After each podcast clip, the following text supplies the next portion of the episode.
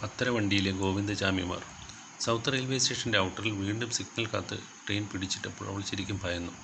ആലപ്പുഴയ്ക്കുള്ള ധൻബാദ് എക്സ്പ്രസ്സിൽ തൃശ്ശൂരിൽ നിന്നും കയറുമ്പോൾ എറണാകുളത്തിനുള്ള ടിക്കറ്റാണ് എടുത്തിരുന്നത്. സൗത്തിൽ ചെന്ന് പാസഞ്ചറിൽ വീട് പിടിക്കാമെന്നാണ് കരുതിയിരുന്നത്. ഇനിയിപ്പം വൈകിയാൽ കൊല്ലത്തേക്കുള്ള പാസഞ്ചർ നഷ്ടമാകുമെന്ന് അവൾ ഭയന്നു.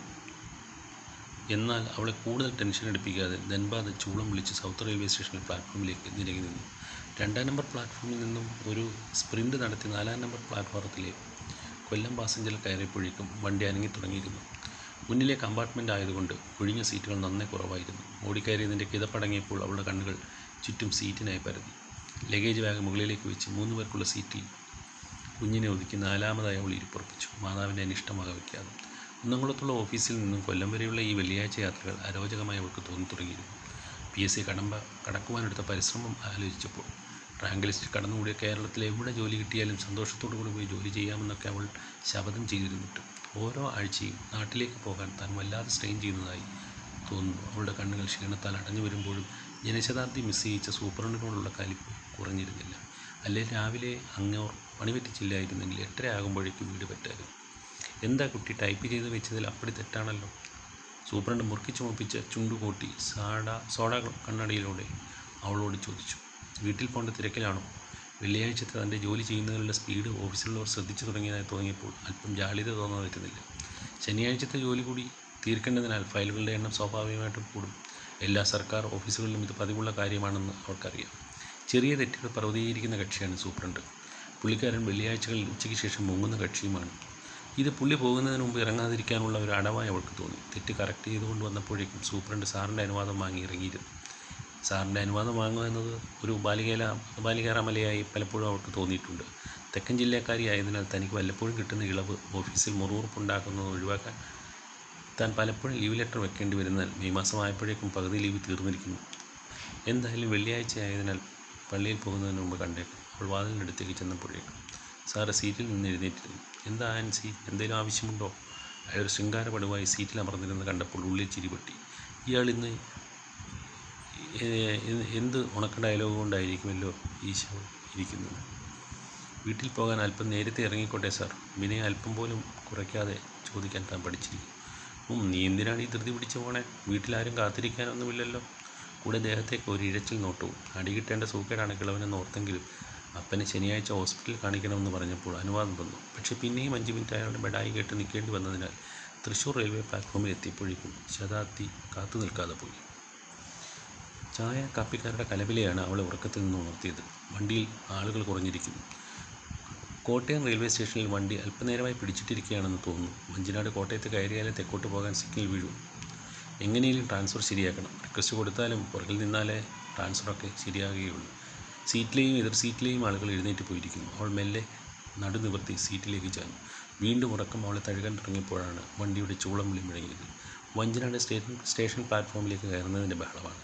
നീ ഉടനെ പാസഞ്ചറിനുള്ള സിഗ്നൽ വീഴുമായിരിക്കും. എഞ്ചിന്റെ അടുത്തുള്ള കമ്പാർട്ട്മെന്റ് ആയതിനാൽ പാസഞ്ചറിന്റെ ചൂളം വിളി കേട്ട് അവൾ ഉറമ അവൾ ഉറക്കം മതിയാക്കി എഴുന്നേറ്റിരുന്നു. വണ്ടി മെല്ലെ ഇളകി തുടങ്ങി. കമ്പാർട്ട്മെന്റിനുള്ളിലേക്ക് അവൾ പിന്തിരിഞ്ഞു നോക്കി. ആകെ പത്ത് മുപ്പത് പേർ കഷ്ടിയെ കാണും. സ്ത്രീകൾ അതിന്റെ അഞ്ചിലൊന്നും. ചിങ്ങവനം കഴിഞ്ഞപ്പോൾ കുറച്ച് സീറ്റുകൾ കൂടി കാലിയായെന്ന് തോന്നുന്നു.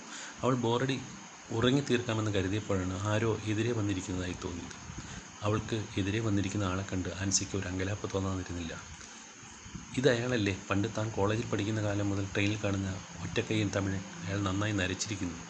അന്ന് പല പ്രാവശ്യം അയാൾ ഭിക്ഷ ചോദിച്ചിട്ട് കൊടുക്കാത്തതിന് ഉടക്കുകയും പലരെയും ചീത്ത വിളിക്കുകയും ചെയ്തിട്ടുള്ളത് ചെയ്തിട്ടുള്ള ആളാണ്. അന്നൊക്കെ രാവിലെ വേണാടിൽ വടക്കൂട്ടും തിരിച്ച് രാത്രി തിരിച്ചും സ്ഥിരമായി ഇവരൊക്കെ യാത്ര ചെയ്താണ് ഭിക്ഷാടനം നടത്തിയിരുന്നത്. താനുമായി ഉടക്കിയതിന് തന്റെ നാട്ടുകാർ ആൺകുട്ടികൾ അയാളെ ട്രെയിനിൽ നിന്ന് കൈകാര്യം ചെയ്തിട്ടുമുണ്ട്. വർഷം നാലഞ്ച് കഴിഞ്ഞുകൊണ്ട് അയാൾ അതൊന്നും ഓർക്കാൻ കഴിയി വഴിയില്ല. അവൾ സമാധാനിച്ചു. അയാൾ തന്റെ നേരെ സാഹോദരം നോക്കുന്നത് കണ്ടപ്പോൾ ലേശം ഭയം അവളിൽ മുട്ടിട്ടു. സൗമി ജീവിച്ചിരുന്നത് ഈ നാട്ടിലാണല്ലോ. അന്ന് ഗോവിന്ദചാമിയുടെ ഫോട്ടോ കാണുന്നവരെ മനസ്സിൽ ഇയാളെയായിരുന്നു പ്രതിഷ്ഠിച്ചത്. അവനെപ്പോലെ ദുഷ്ടനായിരിക്കും ഇവനും. അവൾ പല്ലുറുമി. വീണ്ടും പലപ്പോഴായി അയാളുടെ കണ്ണുകൾ അവളുമായി കോർത്തുകൊണ്ടേയിരുന്നു. വണ്ടി തിരുവല്ല എത്തിയപ്പോൾ ബോഗിയിലെ ആളുകളുടെ എണ്ണം പിന്നെയും ശോഷിച്ചു. അയാളുടെ അക്രമം ഏതെങ്കിലും രീതിയിൽ വന്നാൽ ആരും കാണുക പോലുമില്ല. കമ്പാർട്ട്മെന്റിന്റെ എഞ്ചിൻ ഭാഗത്തേക്കുള്ള പകുതിയിലാണ് ആകെയുള്ള പത്തിൽ താഴെ പേര്. ഭൂരിപക്ഷവും. താനും ഈ ഒറ്റക്കയ്യനും ഒന്നോ രണ്ടോ പേരും മാത്രമേ പുറകുവശത്തെ പകുതിയിലുള്ളൂ. തനിക്ക് നേരെ അയാളിൽ നിന്ന് എന്തെങ്കിലും അതിക്രമം നേരിട്ടാൽ പോലും ഈ ശബ്ദത്തിൽ ആരും അതൊന്നും കേൾക്കുക പോലുമില്ല. മാത്രമല്ല ആൾക്കവർ കൊഴിഞ്ഞുകൊണ്ടേയിരിക്കുകയുമാണ്. സൗമ്യയ്ക്ക് പറ്റിയത് തനിക്ക് പറ്റരുത്. അവൾ ഒരിക്കൽ കൂടി അയാളെ നോക്കി. അയാൾ കണ്ണടച്ച് പുറകിലേക്ക് ചാരിയിരിക്കുന്നു. ഉറക്കം നടിച്ചിരിക്കുന്ന പോലെ അവൾക്ക് തോന്നി. പറ്റിയ സമയം മുക്കിയിരിക്കുകയായിരിക്കും. തന്റെ മേൽ ചാടി വീഴാൻ.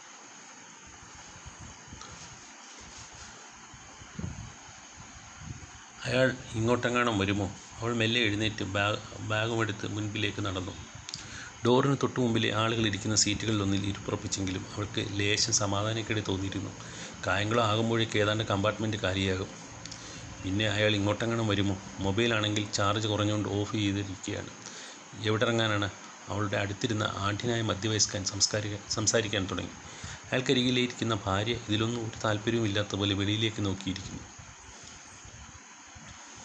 എതിരെ ഇരിക്കുന്ന യുവാക്കൾ ശ്രദ്ധിക്കുന്നതുകൊണ്ട് ശബ്ദം താഴ്ത്തി അയാളുടെ ചോദ്യങ്ങൾക്ക് മറുപടി കൊടുത്തുകൊണ്ടേയിരുന്നു. യാതൊരു പരിചയമില്ലാത്തവരുമായി അവരുടെ മനോവിചാരങ്ങൾ മനസ്സിലാക്കാതെ ചെലവിൽ സംസാരിക്കുന്നവരെ പണ്ടേ അവൾക്ക് ഇഷ്ടമല്ലെങ്കിലും സാഹചര്യം അനിവാര്യമാക്കുന്നതിനാൽ അനിഷ്ടം പുറത്തു കാണിച്ചില്ല. വണ്ടി കായംകുളം പിന്നിടുമ്പോഴേക്കും സമയം ഒമ്പതര മണി കഴിഞ്ഞിരിക്കുന്നു. ഇനി ഒരു മണിക്കൂറെങ്കിലും ഓടിയാലേ വണ്ടി കൊല്ലത്ത് കമ്പാർട്ട്മെന്റ് കൊല്ലത്തെത്തു. കമ്പാർട്ട്മെന്റ് ആകെ ഒഴിഞ്ഞിരിക്കുന്നു. താനടക്കമുള്ള ഇവിടെ ഇരിക്കുന്ന നാല് പേർ മാത്രമേ ഈ ബോഗിയിലുള്ളെന്ന് അവൾക്ക് തോന്നി. ഗോവിന്ദചാമി കായംകുളത്തിറങ്ങി കാണുമോ എന്തോ. എഴുന്നേറ്റ് നിന്ന് നോക്കാൻ അവൾക്ക് മടി തോന്നി. മധ്യവയസ്കനും ഭാര്യയും ഉറക്കം പിടിച്ചെന്ന് തോന്നുന്നു. എതിരെ ഇരിക്കുന്നവരുടെ ചലവിലെ സംസാരം മാത്രമേ ഇപ്പോൾ ട്രെയിനിന്റെ ശബ്ദത്തിനിടയിൽ കേൾക്കുന്നുള്ളൂ. ഏതോ ഉത്തരേന്ത്യക്കാരനാണെന്ന് തോന്നുന്നു. അവൾക്കും ചെറുതായി ഉറക്കം വരുന്നുണ്ടായിരുന്നു. മൊബൈൽ ഓണാക്കി അപ്പനെ വിളിച്ച് വണ്ടി കായംകുളം ജംഗ്ഷൻ പിന്നിട്ട കാര്യം അവൾ പറഞ്ഞു. കണ്ണിൽ മയക്കം പിടിച്ചു വന്നപ്പോഴാണ് അടുത്തിരുന്ന മധ്യവയസ്കന്റെ ഭാരം തന്റെ മേലിലേക്ക് ചാഞ്ഞു വരുന്നതായി അവൾക്ക് തോന്നിയത്. തോന്നലാണോ? അതോ യാഥാർത്ഥ്യമാണോ എന്ന് അറിയാൻ അധിക സമയമെടുത്തില്ല. മധ്യവയസ്കന്റെയും അത് കണ്ടിട്ടുള്ള ഭായിമാരുടെയും സ്നേഹപ്രകടനം കാരണം പാസഞ്ചർ ശാസ്താംകോട്ട വിട്ടപ്പോഴേക്കും അവൾക്ക് ഡോറിന്റെ അടുത്തേക്ക് മാറി നിൽക്കേണ്ടി വന്നു. അവൾക്ക് അല്പം പരവേശം തോന്നാതിരുന്നില്ല സ്റ്റേഷൻ വിട്ട് വണ്ടി ഇരുട്ടിനെ കീറി മുറിച്ച് പറന്നു പോകുന്ന പോലെ അവൾക്ക് തോന്നി. വെറുതെ സമയം കൊല്ലാൻ ചാർജ് തീരാ തീരാറായ മൊബൈൽ ഓണാക്കി. അത് നോക്കി ഡോറിൽ പിടിച്ചിരുന്ന അവളുടെ ബാഗിൽ ആരോ പിടിച്ചു വലിക്കുന്നതായി തോന്നി. അവൾ ഞെട്ടിത്തിരിഞ്ഞു നോക്കി. ഒറ്റക്കൈയും പാണ്ടി ചിരിച്ചുകൊണ്ട് നിൽക്കുന്നു. പെട്ടെന്ന് അവളുടെ തലയിലൂടെ ഭയത്തിന്റെ ഒരു കൊല്ലിയൻ മിന്നി. തന്നെ ഇയാൾ തള്ളി പാളത്തിലിടുമോ? ബോഗിയിൽ ഉള്ള നാല് പേരും ഇങ്ങോട്ട് നോക്കാതെ ഉറങ്ങിയിരിപ്പാണ്. അമ്മ സൂക്ഷിച്ചു നില്ല്. പാളം മാറുമ്പോൾ സ്പീഡ് ഡോറ് സ്പീഡിൽ ഡോറ് തിരിച്ചടയും. സീറ്റിൽ ഉക്കാർ. തമിഴൻ കണ്ണു തുറിച്ച് ചിരിച്ചു കഴിച്ചുകൊണ്ട് അല്പം ഭയന്നുകൊണ്ടോ എന്തോ. അവൾ അനുസരണയോടെ അടുത്ത സീറ്റിലേക്കിരുന്നു. അഞ്ചാം നമ്പർ പ്ലാറ്റ്ഫോമിൽ ഓടിക്കിതച്ചുന്ന പാസഞ്ചറിൽ നിന്നും പരീക്ഷണയായി അവൾ ഇറങ്ങുമ്പോൾ തമിഴൻ ചേട്ടന്റെ കയ്യിൽ അവൾ സ്നേഹപൂർവം നൽകിയ വിയർപ്പ് വീണ നനഞ്ഞ ഇരുപത് രൂപ നോട്ട് നാട്ടിലെ പെൺസുരക്ഷയെ ഓർത്ത് നെടുവീർപ്പിട്ടു. ശുഭം.